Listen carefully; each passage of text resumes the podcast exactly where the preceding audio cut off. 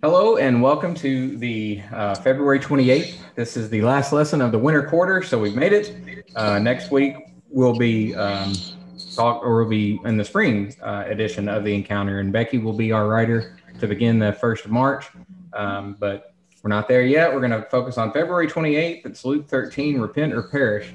Before we get into this uh, lesson, wanted to take some time to um, kind of uplift the um, Cumberland Road podcast from TJ Malinowski and the missions ministry team. I think um, Tara Cisco was the last uh, guest on there. And so join, or you can get that podcast on any of the major uh, podcast websites, Spotify, Spotify Pandora, um, Transistor, however you can find it. Uh, just look up the Cumberland Road with TJ Malinowski.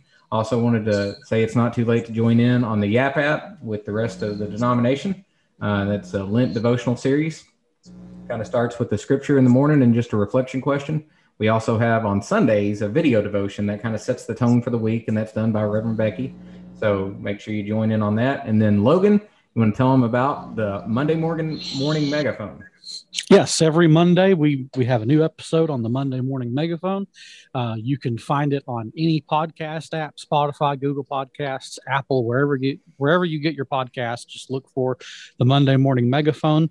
Uh, on the most recent episode, I had our own Chris Fleming as a guest, and we talked about uh, his his experience uh, in 12 to 13 years in the pastorate at the same church and talked about some of the lessons he's learned uh, we've had Maverick Whitlow on to talk about iconography and and uh, some of the some of the uh, practices surrounding Eastern Orthodoxy.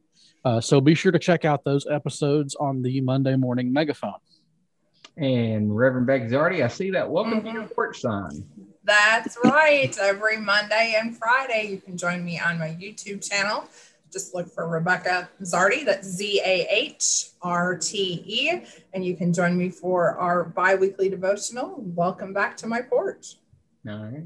Well, good to be with y'all again. Let's start out with this prayer for illumination, and then we will introduce the memory verse. Gracious God, as we turn to your word for us, may the Spirit of God rest upon us. Help us to be steadfast in our hearing, in our speaking, and in our believing, also in our living. Amen. And then our Amen. verse is Luke chapter 13, verse 5. No, I tell you, but unless you repent, you will all perish just as they did. Ominous, ominous, but um, yeah, it gets to the point of our one life. of my favorite verses.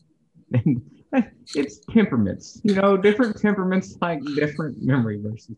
Some That's people right. like for God so loved the world, but hey, you know, you know scripture speaks. Logan's all about repent or perish. uh, the Pentecostal you can um, all right. So, in our introduction, Becky, lead us. Tell us what you were going for. I like the introduction. You know, we have in our Western culture this this image of who Jesus is, and all too often it's the hippie Jesus. You know, peace, love, everything and we forget that there's another side to Jesus. And this scripture really shows us the other side, the side that Logan likes, that repent or perish side that he really appreciates. And that's what we're going to see through our scripture today as we do our, our study um, and dive into it is, is that Jesus means business. Yes, he is about love, but there's also that part of him that you have a choice and the choice is yours and, and if you don't choose this, here's the consequences. And that's what we're going to see to, in today's scripture. I like uh, so a long time ago a guy named J.B. Phillips. He also he wrote like the Phillips New Testament translation. It was more of a kind of like the the messages today, but it was okay. kind of his kind of transliterate or not a transliteration. Anyway, it was interpretive, but he also wrote a book called Your God is Too Small. And he said a lot of times what happens in the churches is that people focus on this certain image of God, whatever it may be, hippie Jesus or like God on the throne mm-hmm. throwing thunderbolt Jesus. I think he calls that policeman Jesus or something like that. But he uh, he expounds on all the different misconceptions of God. And the problem is, is that if you have a misconception of someone, it's hard to have a true relationship with someone, right? Like, uh, like yes. when you're married. Like I don't know, I've done premarital counseling, you know, and and uh, or not premarital counseling, but marital counseling, and, and a spouse would say, didn't think this was what this person was like. Like I didn't know this side of that person or whatnot. And that gets scary, right? And it inhibits the relationship. Well, and one thing I would I would say is that we have a really big problem in our culture, particularly within evangelical Christianity, where we we try to create this false dichotomy and say, well, Christianity is a relationship, it's not a religion. And that's not true, and that doesn't work. Because what we do is we say because whenever you start that line of thinking that christianity is a relationship and not a religion what you do is you quickly move into the mindset that oh i don't need that theology and doctrine stuff. I just want to i just want to know jesus and then you start saying things like well i don't want to just know about jesus i want to know jesus and that doesn't yeah that and that doesn't work either because think about it this way. If i were to say to my wife brittany i i don't just want to know about you i want to know you. First of all that's creepy. Secondly that doesn't work because i have to know about my wife if i'm going to love her properly. If i like let's let's think about the five love languages for example. If my wife uh, likes physical affection if she likes the hand holding and the and the hugs and stuff like that, then me constantly giving her gifts without doing the hand holding and the hugging isn't really going to do anything for her and I'm and I can't love her properly. So if I'm going to love my wife properly, I have to know who she is. I have to know what she likes and doesn't like. I have to know about her in order to mm-hmm, know her. And right. so, whenever we start saying ridiculous things like Christianity is not a religion, it's a relationship, and we don't want to know about God, we want to know God, then we don't really know God. We can't really know God. What we end up knowing is a God of our own making. Right. Mm. So, to make and, it even more clear, I think this is important.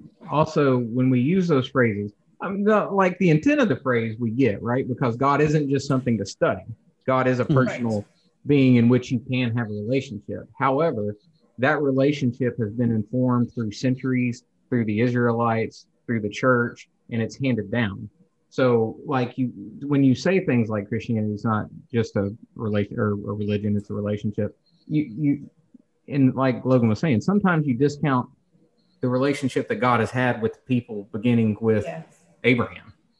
Um, and and so to discount that just because we want this personal relationship as if it's not communal as well uh, shortcuts the christian faith because right. it is a faith in a context right, right. and yes. you were talking about uh, j.b phillips's book um, your god is too small there's kind of a modernized version um, it was put out by mark driscoll about 10 15 years ago it's called vintage jesus and each chapter of vintage jesus is him talking about these different images of jesus and he talks about the hippie Jesus that Becky mentions. He talks about the the Republican Jesus, the white American Jesus. He talks about all the false images of Jesus that we create with our own beliefs and practices, and then he kind of mm-hmm. narrows it down to what to what who the biblical Jesus is. Mm-hmm. So I, I, highly recommend uh, "Your God Is Too Small" by J.B. Phillips and "Vintage Jesus" by Mark Driscoll, and you'll find mm-hmm. links to those in the description. If Chris does his job, you will. Right there, we go.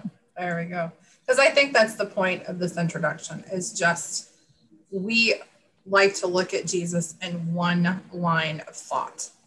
Just whatever makes us comfortable is how we see Jesus. Yeah. And we forget that Jesus, just like us, we are a, an image, we're reflection, and we're complex beings with with multi facets of our own personality and God is the same, and we forget that. We like to just put that one little picture and forget yeah. that there's there's a whole that He's complex. I think that's important when we switch to this exploring the scripture section too, and I'll get to that. But like you know, when when the people came to Jesus, they already had a preconceived notion about how everything works, and they're like, well, mm-hmm. basically, they knew why something bad happened to all these people they were talking about. They just needed affirmation from Jesus, and Jesus like, it worked uh, and right. so we'll explore that a little bit more. But I, the reason why I say it, so in the exploring the scripture contextual setting, you um, explore the different rulers, the political rulers with um, mm-hmm. Pontius Pilate, and then you explore some of the Herods and the kings and tetrarchs or whatever. and and so I, I won't go too far into this, but basically you've given us a picture to where people are multifaceted. There's different understandings of who Pilate is because different people had different experiences and so on. And so Right. we, so I'll, so anyway, what were you going with? And and then we'll discuss it a little more. that we need to just just like God is multifaceted and Jesus is multifaceted. These people were as well. You know, it depends on where you were in your relationship to Pilate is how you understood who he was. Some people thought he was a good ruler. Some people thought he was a terrible ruler. And the same with Herod. I'm sure the people that were in the inner circle with Herod thought he was just, you know, greater than sliced bread because they benefited from his rule and what he did. But then you look at the other people that were like, oh my gosh, he was awful. He was absolutely awful. And, and history paints him as an awful ruler. Um, but you have to look at the whole picture. You have to look at the whole thing. Um, you know, Pilate here, one of the things I wanted to point out on the bottom of page 85, Philo of Alexander, who a, a Jewish philosopher, he criticized Pilate and he said, um, that he states that this man's rule was plagued with briberies, insults, robberies, outrages, wanton injuries, executions without trial, constantly repeated, ceaseless, and supremely grievous cruelty. Yeah. Well, How many rulers throughout history can that describe? Right. Um, you know, I mean that that's a lot of people. Um, I, and I would dare to say that might be yeah, I would actually say that that's probably most of the people who have ever risen to the king or the ruler person in Yes. charge. Actually, uh, yes, I, and it I guarantee you, if we, Go ahead. well, I was, I was just going to say, I guarantee you, if we didn't have laws in place and Congress in place to prevent such a thing, we would have presidents who do the same thing. And, and do as most as they possibly can. Like I have been accused in the last two, three years of just being cynical on politics because I, like, what you just described, what you just said. I think history repeats itself. Like yes, with our political figures today. There are people who think that their political candidate is the greatest thing in the world. And people on the other side of that political candidate can list you 77 things that are wrong with that candidate. And then Right. I'm in the middle saying both of these are terrible. yes, exactly. but at the same time, when you look at the totality of the picture, if God is in charge, if God is is the person or the force behind history, then every ruler is going to do good and bad things. Like Yes. um and and i think i don't know i, I just i've felt dirty over the past i don't know eight years in politics because and i've pretty much gotten completely out of it because i'm thinking why are we i mean you can support certain things as a christian uh, but just to wholesale support people and platforms i just i can't see it i just can't see it at all No. and I think it has done a lot of disservice to the church. But that's Yeah. me. Well, you know, it's like, let's vote for this guy because he supports our platform. Let's support him. Uh, he cheats on his wife. Right. And then you look get on the other side of that, and, and people are saying, well, let's vote for this guy because he supports this idea. Like, do, do you not see what's going on here? it's the tribalization that happens. And and Yes. and and I I hope that we can at least see whether it's Herod's or whether it's Pilate's, whether it's presidents or Mhm. whatnot, there is there is a power grab, right? That whatever Yes. that power is, there is something that uh, people in power like power. I mean, they like it, and and hmm There's an think- old phrase, Chris, that says power corrupts, but absolute power corrupts absolutely. And, and I think that's true. The the other thing that I think I've tried to th- deal with in my life is in the New Testament church, like they didn't get to vote, obviously. Rulers were placed in front of them. But I and, and I think that was probably the most powerful time of Christianity. And the leaders were terrible. They were much worse. And the leaders did much worse than any of our presidents have ever done, regardless, Yeah. Democrat, Republican, whatever. Like the the emperors were terrible to their people. Some they were good Yes. to, some they weren't. But Christians, it didn't change their mission.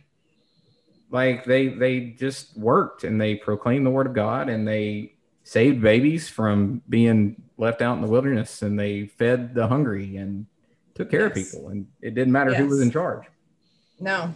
And they faced the dangers that were in front of them. I think, um, you know, especially in this last year through the pandemic, there's been a lot of depression and a lot of people concerned about where the world is heading and where it's going.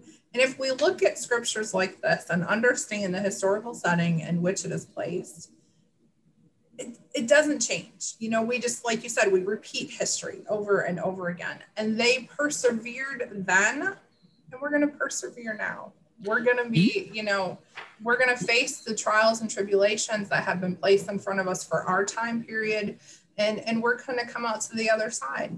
And we're going to have rulers that are terrible, and we're going to have some rulers that are good. But we just need to keep focused on the mission that Jesus left us and left the through the apostles that legacy that information that we learn of who he is what he's about and proclaiming the good news to the world Yeah, I agree. Uh, Stanley Hauerwas has this great quote. It has this great quote where he said that, in spite of everything that goes on in the world politically, uh, Christians will have done well if in a hundred years we're known as people who do not kill our children or our elderly. Yeah. Yeah, um, that was I saw that. Did you post that on Facebook? I probably did. Yeah, I saw that. I mean, you know, that's that's the truth. I mean, we Christians have to stand countercultural on all sides, right? We like um, scriptures call the religious Pharisees breeds of vipers. It calls the leaders foxes, right? The Mhm. political leaders foxes, and so you know, just bad religion is bad religion. When when bad religion is around you want to say that that bad religion is not christian. A relationship with jesus christ that inspires you to do well do right bear fruit important right? And so you know there's times where you're supposed to reject that religion thing if it's bad it's the blind leading the blind. And then there's times where you don't sell out to any political platform either uh, because jesus christ has called us to to bear fruit real fruit yes uh, in our lives and the lives of the community. yeah. Um, anyway, um, anything else on that one? i don't think so All right. So then digging deeper, comparing scripture with scripture, um, what were you going for there? Well, you know, Jesus was confronted with two different stories. Um, one was about the the Tower of Siloam, and the other was uh, the people that perished in the in the temple. And I think, you know, what Jesus was really getting at in his response, John nine verses two through three, when the when the they asked him who who caused this, who sinned for this man to be born blind Jesus replied, Neither this man nor his parents sinned. He was born blind so that God's work might be revealed in him. And I think that's the point of what Jesus was relaying to them when he was confronted with these two stories was they weren't bad because bad things happened to them.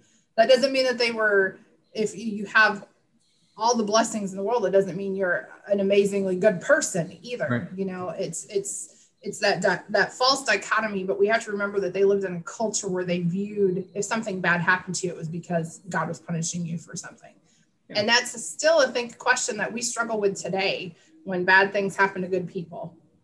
Is it because god's punishing them? Uh, i know a lot of people have asked me even through covid-19 do you think that god's punishing us because of what we've done what we've done in the world? Is this is why we have this disease? I think we live in a fallen world. Right. I, and that's and that's the answer that i have Yeah, we've talked about that on the previous podcast. I mean, maybe, maybe not. Like it's up to you. Like Right. when bad things happen, it could be because God let a bad thing happen, and it could be Right. because you were in the wrong place at the wrong time. I guess in a sense, that's I, I don't Right. know. I think that's part of our spirituality is to try to discern things. yeah Yeah, i I, mean, that's part of our faith yeah regardless of what's going on in the world, we we just need to repent, believe the gospel, and forge ahead.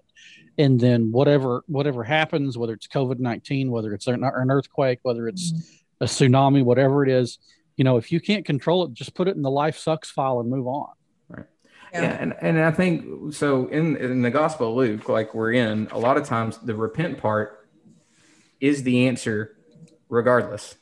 So when yes. John the Baptist was talking to the crowds and and and the tax collector said, "What must I do?" you know, or the soldier said, "What must I do?" right? And and his answer was repent. Like what's wrong in you? Repent of that. And here uh, when these this group come up and said, "Well, what about all those who died at the temple there? Was, were they sinners? Were sinners?" And Jesus, oh, no, you need to repent. Don't worry about that.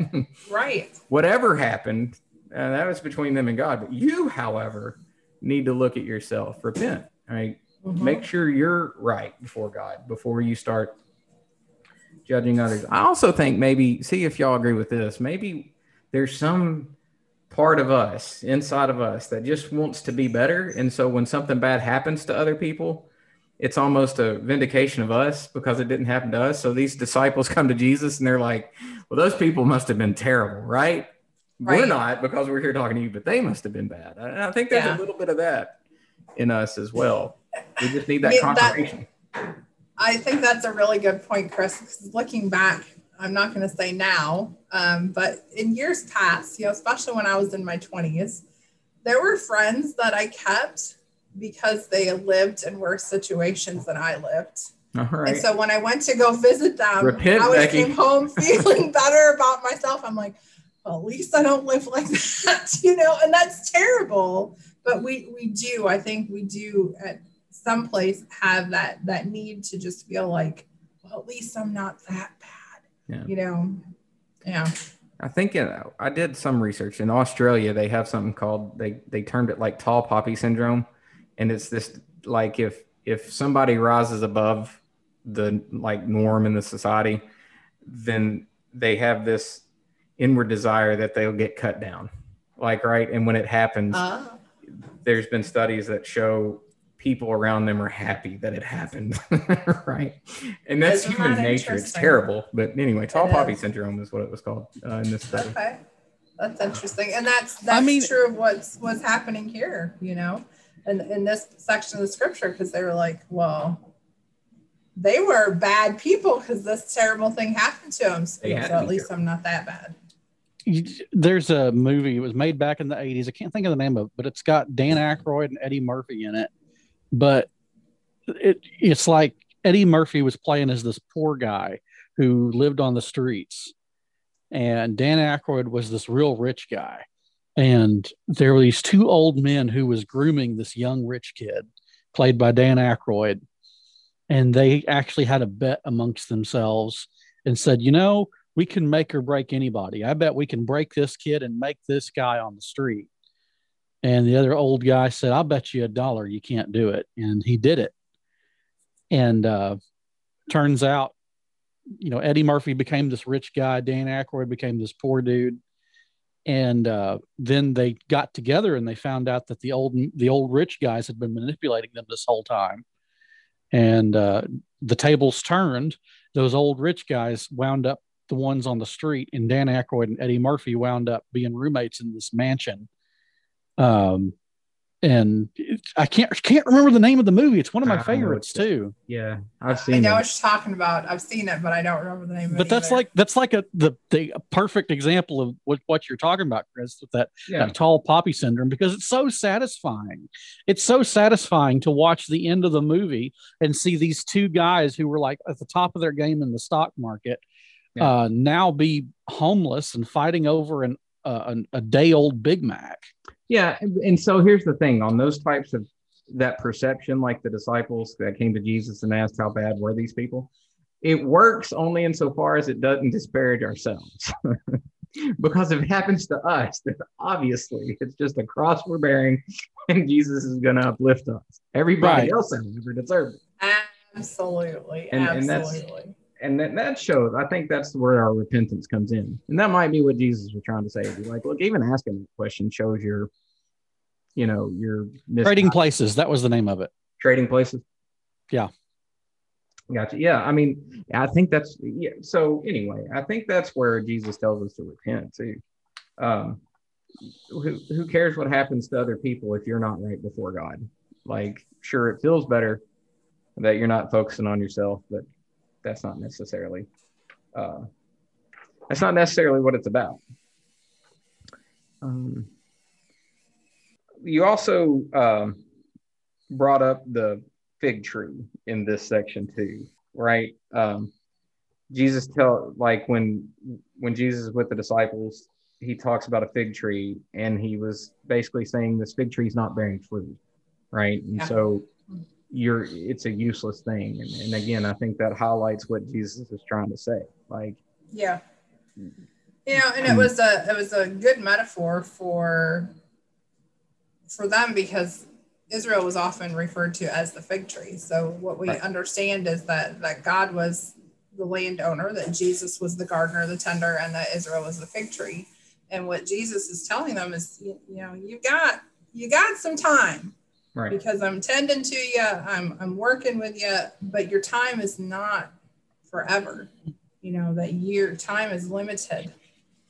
Yeah, so I think so. That's and and I think when you highlight that or contrast it with like you know with the story of the tower killing people falling on nobody thinks they're going to die tomorrow and we're going to no. we'll talk about it i think a little bit more in that learning from the scripture section but the mm-hmm. fig tree is good because when the disciples come to jesus and ask about who sinned who was terrible why they died he's like look remember your time's short too who knows how you're going to go are you right before god are you going to repent are you going to bear fruit in other words right. and then he you know yes. with the fig tree he gave it more time. But if you come back mm-hmm. and no mm-hmm. fruits there, um, Yep. Not to get on a rabbit trail, but I do want to ask y'all a little bit of a question that has to do with this. Are there times, I think biblically, the one that comes to mind the most is Moses. Is there a point in time, like we Cumberland Presbyterians like to say, you know, the Lord is not slow in, in keeping his promise and he, he allows people time to. Is there a time in somebody's life where their heart has been so hardened that their time has gone. So, like with Moses, mm. for instance, probably after what is it, the sixth or seventh plague, dude was mm-hmm. done. Like, right. like it, I don't. So okay, so Romans what chapter nine, where it talks about the hardness of Pharaoh's heart. God Chapter, hardens whom yeah. he yeah. will. Yeah. Is there so I so I've thought about this. Was there a time?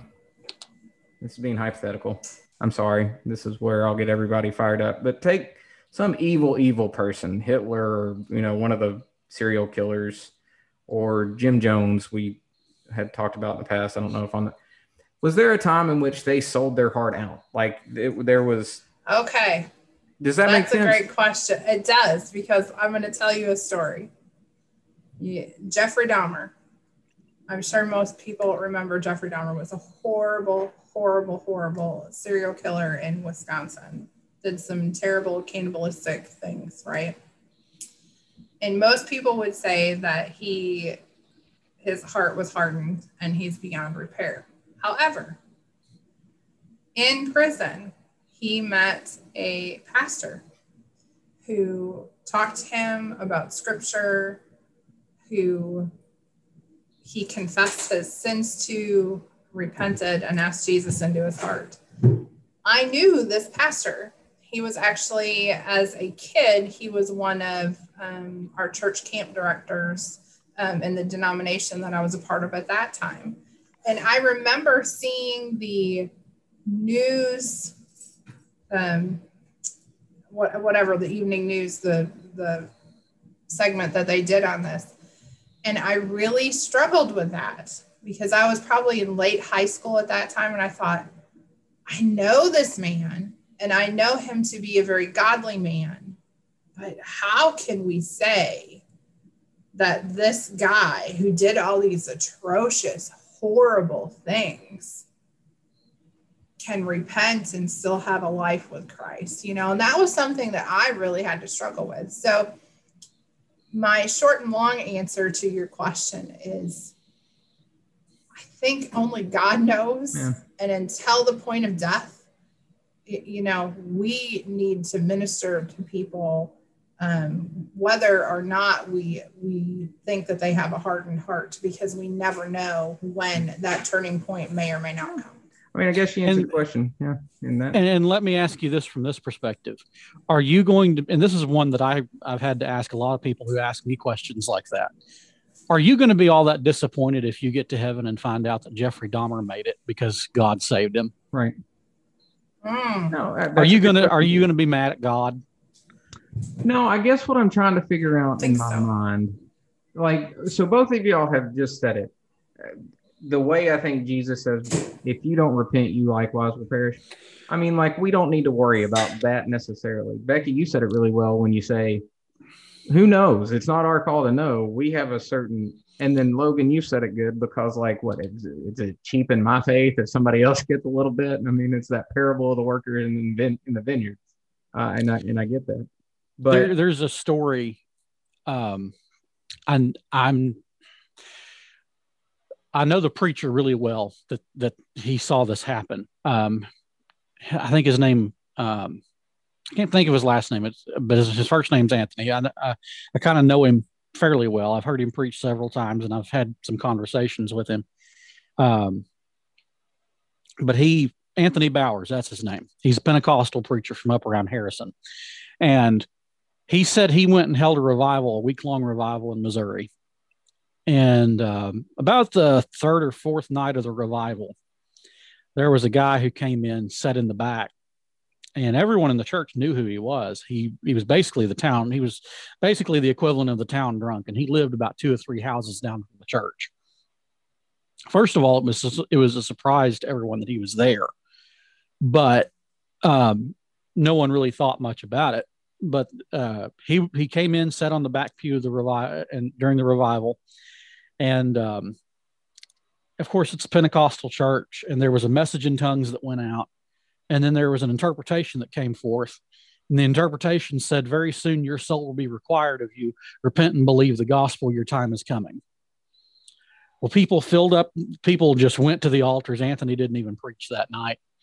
Uh, people went to the altars. That man, though, slipped out in the back and they found him three days later dead in his house. And they don't know, of course, you, you can't know whether or not he took that to heart right.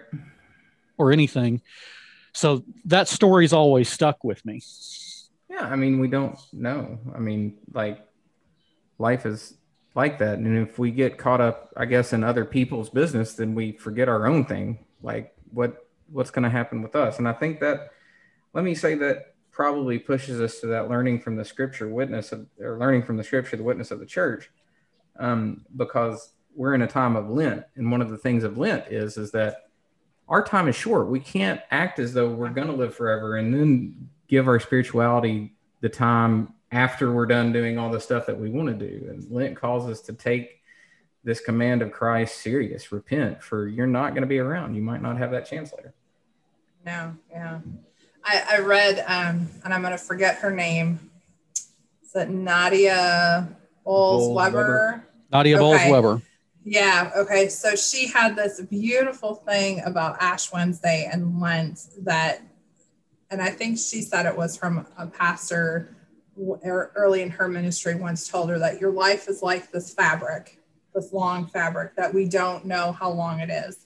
And at one end of the fabric is your baptism, and at the other end of the fabric is your is your death. I mean, we don't know when that's going to come. And Ash Wednesday and the time of Lent is is those moments where that fabric is pinched together and your baptism and your death meet because it's a time for us to reflect on our mortality. And we don't know how long this is going to be.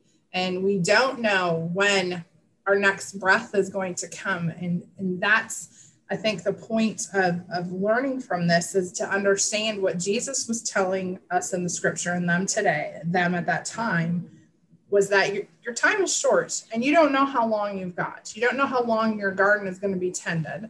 And so you need to repent or you're going to perish. And that's you know a great time for us to ash wednesday is that time to reflect on our own mortality and lent is that time to really reflect out upon ourselves and how we are in the world and where do we have places that we need to give up and repent from and grow and and and that's what we need to do during this time. So i think it's a great time to do that. Yeah I'll, i want to read just what you wrote because i think it was good. It says jesus understood the concerns of those who approached him. They wondered what these victims of murder and accident had done so wrong to be punished in such a tragic manner. Jesus reminded them that the real concern should be their own repentance so that they also do not perish the days were numbered for those who died at the hands of Pilate's soldiers and in the collapse of the Tower of Siloam, just as your days are numbered, right? Like, yeah. You, yeah, you hit it right there. And I'm glad this showed up during Lent, actually, because it's a good subject. Um, that brings us to the discussion question from the learning from the scripture section, and and I'll I'd like to hear uh, y'all's take on that. The discussion question we're highlighting this week why do you think some Christians like to focus on the judgment of God and others? Uh, judgment of God and others. Oh my goodness, that was terrible. Why do you think some Christians like to focus on the judgment of God and others don't talk or think about it much? That's what I'm trying to say. Mm. From my perspective, I think people don't like to think about their mortality. you know, we don't like to think about the fact that someday we're not going to be here. I know when when I first came into my husband's family, death was not something that we talked about in mine. And in my husband's family, one thing that they did was like on the back of their possessions in their home, like when somebody new came into the family or when the kids were old enough, they would say, okay, take a Sharpie and you go write on the back of something that you want when I die. And I was like, awesome. why would you do that? That's awful, you know? But it's because in, in my husband's family, they recognize they're not guaranteed tomorrow. And they think about that and about what's going to happen with their stuff when they pass away because they recognize that they only have this temporarily, that it is not forever theirs and we don't as a culture as a as the western culture we don't like to think about death. I no, mean think about our funeral process you know? It is very solemn.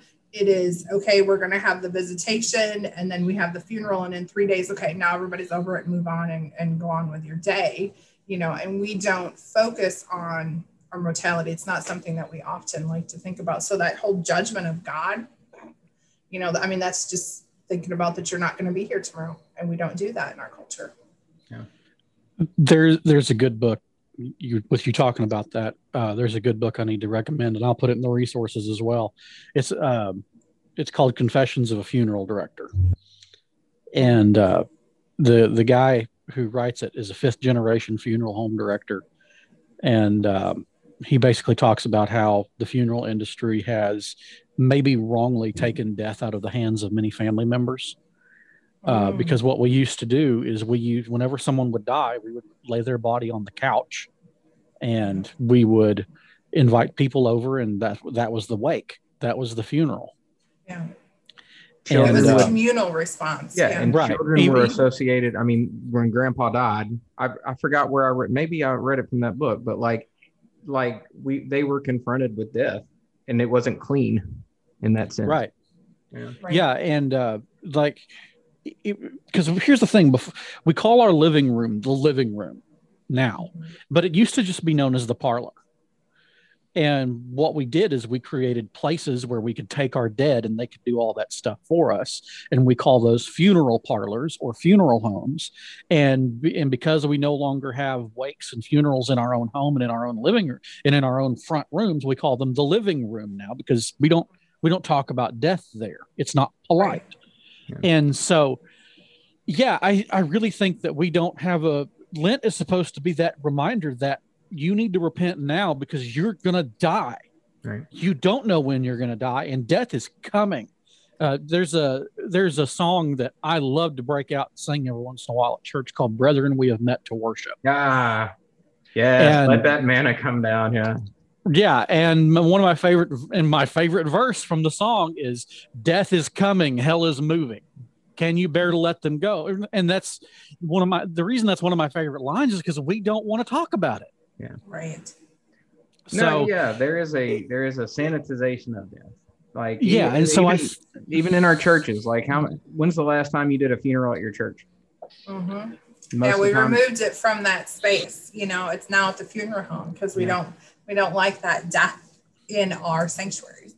And that's another thing we um churches had cemeteries around for a long time churches had cemeteries around the church Yeah. and we don't do that anymore when's the last time you heard of a church being built that didn't have a cemetery around it Yeah, it doesn't happen. That's what I'm saying. We we sanitized death a little bit to where Mhm. um and uh, see in many of the lutheran churches you've got a lutheran church you've got a k through 12 school fully associated with the lutheran church and then you've got the cemetery. Yeah. so what so let's think about it like this. You've got if you here's my ideal situation for for our church my ideal situation would be to have a full k through 12 to have a college and then have a seminary and then have a cemetery around the church Yeah. why because i want people to know your life from birth to from birth to death is revolving around christ and his church Yes. and Yes. and you don't get that feeling anymore whenever Mm-mm. death is taken out of the church whenever education's taken out of the church you, you don't get that sense anymore and it's sad Mhm. Mhm. and so that's why we compartmentalize things that's why we say oh we can go to church on sunday and then live like hell monday through saturday because our lives are so compartmentalized that we don't even know how to function in a relationship with god anymore i'm going to preach man It is true. Even the um, yeah, I mean that even the architecture of churches. So a long time ago, churches you would have the baptismal at the very front near the doors to remind you that you were coming in. Your your birth, even your death, if you want to, is there at the baptismal. Then you go Mhm. toward the altar, and so you're moving from outside to inside in the presence of Christ. Then also, I mean, Mhm. like I, I know what um, Logan's saying there. Our church used the Christ candle. Some churches do, some churches don't. But it's lit when people are born. It's lit when people get married. It's lit when people die. And so, um, one of the things that I was, um, I'm not going to say happy about, but like if the Christ candle was lit, even one of the kindergartners, you know, would come ask me, you know, well, what happened in the life of whoever, right? They'd be like, well, who, what's going on? Well, somebody's getting baptized today, or, you know, you're, Miss Mary Jones passed away today, right? But that candle just, Right. you know, you had that to where at least there was the presence of Christ in every major moment of your life, right? And and I think death is certainly one that we should celebrate and mourn and celebrate. Um, Mhm. Mhm. I think for me, one of the reasons why people like to focus on the judgment of God would be just because it gives a way of justifying themselves. Like, and I'll, I'll say it like this. Um, again, I'm not a Catholic. I don't want any, anybody to think I am. I struggle like the idea of of uh, purgatory. I, it's great to me. I don't think it's in scripture, but I like the idea because there's just something about me being clean and pure and paying for all my sins before I get to Jesus. Sounds good to me. Like, like I, I mean, I know Jesus paid for it all. I know that, but then it's just hard for me to accept. And maybe if I beat myself up a little bit more, I'll feel a little less guilty Mm. about it. I don't know. There's there's a book you Yeah. might like it's uh it's by jerry walls he's a he's a southern baptist actually i think and he writes this entire thick book making a ca- making a protestant case for purgatory yeah. C.S. Lewis was I'm- big on it, actually. i'm not saying he's right Right. um but i will say the book's out there if you want to check it out Yeah. a uh, lot of our Protestants don't get that C.S. Lewis part, but C.S. Lewis was a big believer in purgatory. Um, so I've read a lot of his stuff. Yeah, um, I think the reason people either focus a lot on judgment or don't focus enough on it is because, I th- well, let me start by saying that I think sometimes the reason people people focus a lot on judgment is because they like the idea of people getting what they deserve, or at least what they think Hmm. they deserve. Yeah. That's Um, a good point. I, I think it's terrible whenever someone dies, someone, some notable figure dies, whether it's a world leader, a celebrity, or even Saddam Hussein or whatever. I think it's terrible when someone uh, in the public dies and you get everyone on social media going, good, they deserve to die. And Right. it's good riddance or whatever. You know, here's the thing Ezekiel chapter 18 tells us that God himself does not rejoice in the death of the wicked. Right. So if God himself does not rejoice in the death of the wicked, and yet you are, you're not acting like God, you're acting like Satan. like, I can't imagine a more satanic thing than doing the exact opposite of what God is doing. Right. Nope, that's a So- good thing. And that happens a lot. Like I said, um, that's a thing. Yeah. And then I think the reason people don't think about it enough is because really they're uncomfortable with it, like we've talked about. Right. Uh, and I think part of their uncomfortable uh, feelings about judgment come from a misunderstanding of what judgment is. So I think part of the misunderstanding is that for Christians, is that we think that whenever we get up to heaven, all of our works are going to be laid out and Jesus is going to judge us by our works. But here's the biblical view of judgment the biblical view of judgment is that if you are an unbeliever, you will be judged by your works because you had nothing to base your life off of. You you know and and of course we know you're not saved by works. So if you're not saved by works what are you? You're damned by your works. So the unbeliever will be damned by their works. The believer however will not be judged by their works. They will be judged by the works of Christ on their behalf. And so if you're a believer, you stand in Christ. Your life is hid with Christ. And what that means is that Christ went, went to the cross in your place. He absorbed the wrath of God on your behalf in your place. And so whenever he rises, you also rise with him. So you stand under Christ, and your works are no longer accounted for on the day of judgment, but the works of Christ are, and his works are perfect. And so there's for the believer, there's no fear in judgment. Yes. I would also add to that. That's a good, that's the gospel. But I would also add to that that people think automatically judgment means condemnation of, of a soul, where I'd, I'd say a more biblical understanding of judgment or repentance is that it leads to a better life. It leads to a wholeness, right? You repent because it is it comes to a better end than non-repentance. Not just not just at judgment time, but here on this earth, right? Like Yeah. God is wanting you to be the most fully expressive human being you can possibly be. Yes. And there are certain things that lead away from that, and there are certain things that lead toward that. But um, I would say also some reason why people don't like to talk about much things is because I don't know if we believe that. Like, I don't know yeah. in our in a society where like authority re- rests in ourselves. If if something goes against what we feel, or even what we experience, then it's very difficult for us to trust enough to say that God knows better. And so, Mm. Uh, and then if we say that, then we are, and that's the hard part. When when you're judging something, you're essentially saying you're not right to somebody, or that we're not right, and that's hard. Mhm. So, Yeah. and it's easier just to skip it. Yes. Yeah, it is. A lot more difficult. Mm-hmm. Um, well, with that being said, we'll uh, turn to the applying the scripture part, and uh, and it, it's um, really it's kind of tell us what you're going for. Seems to be Yeah. It, it's really just kind of a tie up of all of the thoughts throughout the whole lesson. You know, are are we looking at ourselves? And this is these are great questions to ask yourself during the season of Lent. You know, are we being fruitful? Are we allowing God to work around us? Are we being proactive and studying our scriptures regularly? And are we working with God to take our barren land that we had and make it fertile once more and to, to move on? And these are all awesome things to really reflect upon during this season where we're reflecting upon our mortality. Yeah. Um, you know, have we repented? Are there things that God's pointing out to you during this season of Lent that you need to repent from, that you need to work on, that you need to go forward with? You know, these are all good questions to ask ourselves during the season of Lent.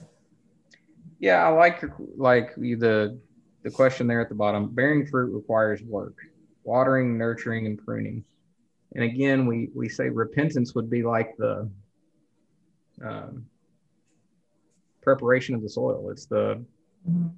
it's not that we make ourselves righteous or we make ourselves bear fruit, but through repentance, we do ready the soil or we allow the Holy Spirit to plant the seed um, to to see what grows. Uh, without repentance, then we our our soil is just hard. It's like the it's like concrete. What's going to grow? Yeah. Uh, you got to till that soil, and repentance is that tilling, I guess. Yeah. And it doesn't mean that this is easy. You know, I, I hope people really think about that, that this is not necessarily an easy process. No. Because just like the Jesus said that, you know, he had to put manure around the fig tree. Sometimes when we have to repent, that means there's a whole lot of crap we got to deal with, you know, but it's for our betterment. It's for our good. And it's for building that that relationship and understanding who we are in Christ. And for those listening, please don't fall into the trap of thinking that thinking that because bearing fruit bearing fruit requires um, requires effort that you're that you're taking your salvation into your own hands. Yeah. I shared this quote last week, um, and I'll share it again now. Dallas Willard says that um, grace is grace is opposed to earning; it's not opposed to effort. So here's the thing sanctification, in the Reformed view, sanctification is a work of grace, entirely a work of grace. Now, there are some who kind of take a more, take a less Reformed view and say sanctification is a combination of grace and works. And I would, I, I see where they're getting that because I think that there is a little bit of effort in in praying and engaging spiritual disciplines. And i think even dallas willard himself falls into this trap in some of his books. There is there is effort in in the idea of engaging in spiritual disciplines. But i would argue that sanctification is entirely a work of grace but the work of grace isn't just just because something is a work of grace doesn't mean you just sit on your butt and receive it um you what it does what it does mean is that you can lean into god's grace. You know like for like for example uh, i use the book of common prayer in my devotions. There's a there's a prayer for the morning afternoon and evening. And let me tell you something. I don't follow all three of those prayers. I don't pray three times a day. I probably should. I should probably work on that but i don't.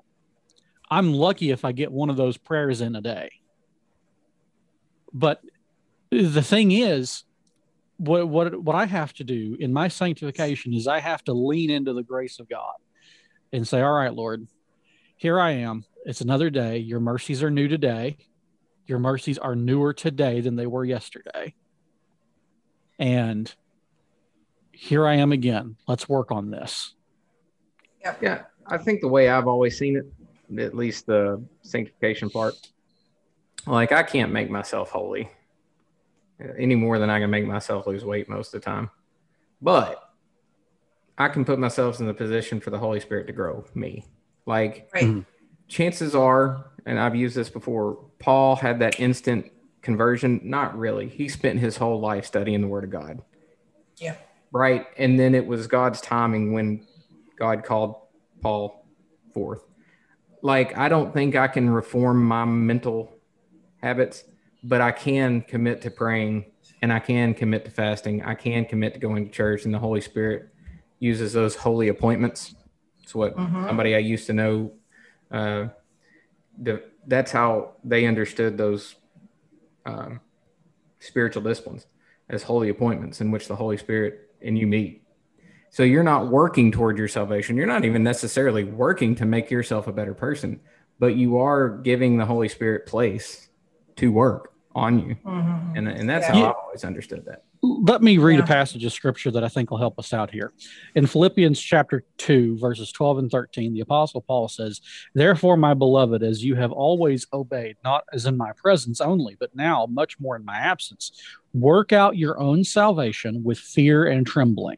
Verse 13, for it is God who works in you Yeah. both to will and to do for his good pleasure.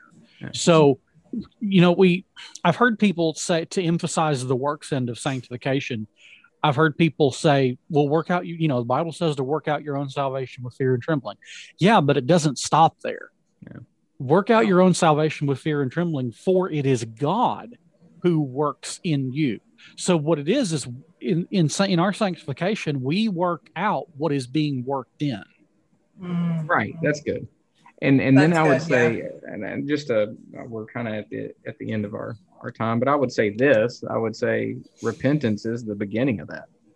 Like God doesn't form hard hearts. God first transform hard hearts to hearts of flesh in order to receive those things. And, and repentance, Right.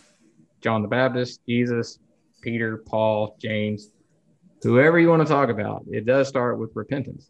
It's the Sure. acknowledgement that we are not where we need to be, and the only way we can get there is, is through God and the Holy Spirit. Amen. All right, any parting shots before we break and next week go into the spring quarter? Enjoy Lent. Enjoy this time of um, working out and and letting God work through you. Yeah. Oh, come on, Becky. You're not supposed to enjoy Lent. I was about to say, enjoying. Let's observe. Let's uh, Okay. observe. Let's. Uh, you know, okay. Yeah. I was Sorry, gonna leave it with repent or perish, but Yeah, I repent or perish. Take that. There you go. All right, my friends. God bless you, and we'll see you again next week. Later. All right. Bye. Bye bye.